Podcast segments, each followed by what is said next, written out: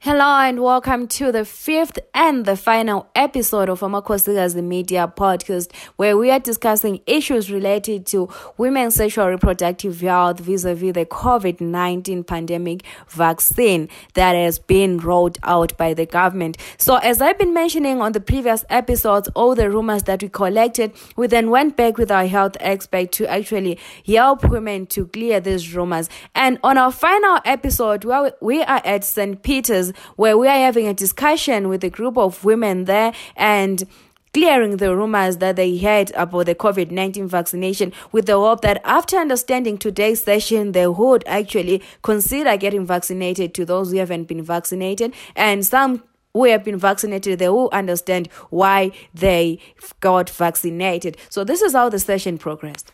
elizabeth sibanda eh. ngahlaba sibili zonke zontathu ijekiseni eh. hhayi angilahlupho lalo sibili ngiright hmm. eh. hey mina ngangilovalo lokuthi kuthiwa thina esibadala mm. singahlaba lanxa kubule ule BP eh.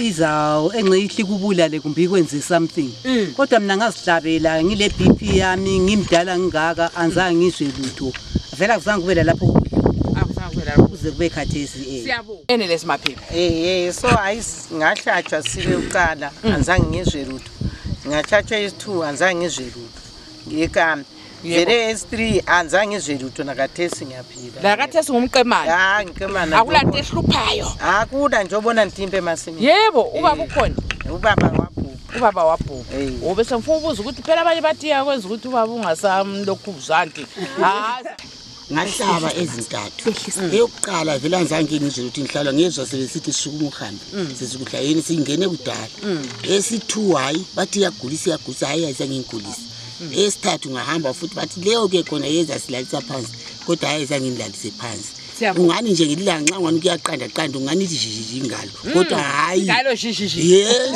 jijiji. kodwa hhayi akula problem Hayi, ogogo bethu kuthiwa bangahlaba vele hayi lawa amajekiseni azoqeda bona aqeda ogogo um kodwa hayi bahlaba barayithi silabo ogogo hayi siyabonga siqambe umama la kwakubekwe le date ukuthi siyakufa mhlakabani after two years siyabe sesifile ngelokhuza ngejekiseni sesesaba ukuya khona yeyi manje kodwa sesi- sahamba kuphela kati kodwa anti nakho lokhu silokhu esihlingile angitsho ukufa ngokukamlima Ye. ye ijekiseni lohulumende wayengeke lethi into ayekwazi ukuthi izabulala abantu Ye. wayithesta yonke into phela iyathestwa ingakafikiswa ebantwini iyathestwa ukuthi ilungele ukuthi njani iyesebenza ebantwini angitsho wayengeke asilethele ijekiseni engazosiqeda yebo mama um okunye kwakuthiwa mm, uyafa kungafika i-two years mm. uyakufa mm. so mina ngasengibuza laba abanye abangansizwa bekhuluma bathi ah, liyahlabela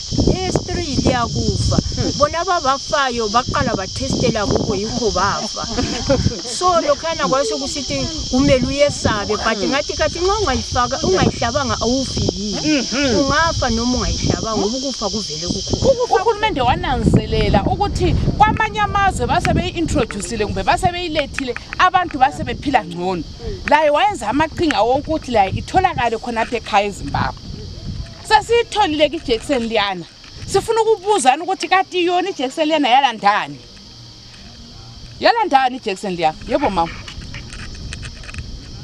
ijekiseni yayilanda ukuthi khonkhona nxa icovid futhi yangena yicovid hmm. ingabi lephawa ke limtshayela izandla umama phela ingabi lomhawu um eh, ukhona omunye futhi yalandani ijekiseni liyana mama mm. ingabuyi ngolaka angitsho kodwa kulento elitshiya phandle iwani eyalandwa kakhulu ijackson liyana yiphi yebo mama ukuthi umkhuhlane ungamemetheki umama uthi umkhuhlane okunye-ke esikwesabayo vele yabuye ukuzovimbani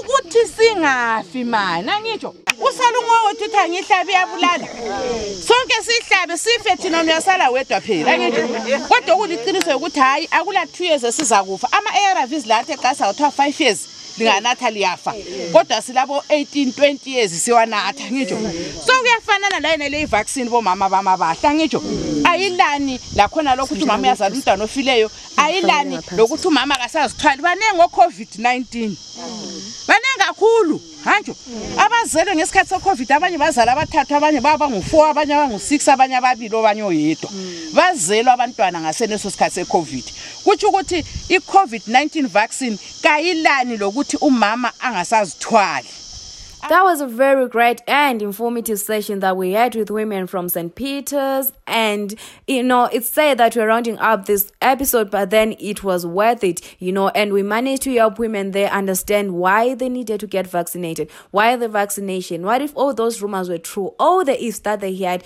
we managed to clear them with our health expert, Cesar Nobuhle Ngobe. So this is was the final episode of Amakosika's the Media podcast. But then stay tuned for other and more interesting stories about women in different communities. My name is Marvelous Matwimbo. Until next time, goodbye.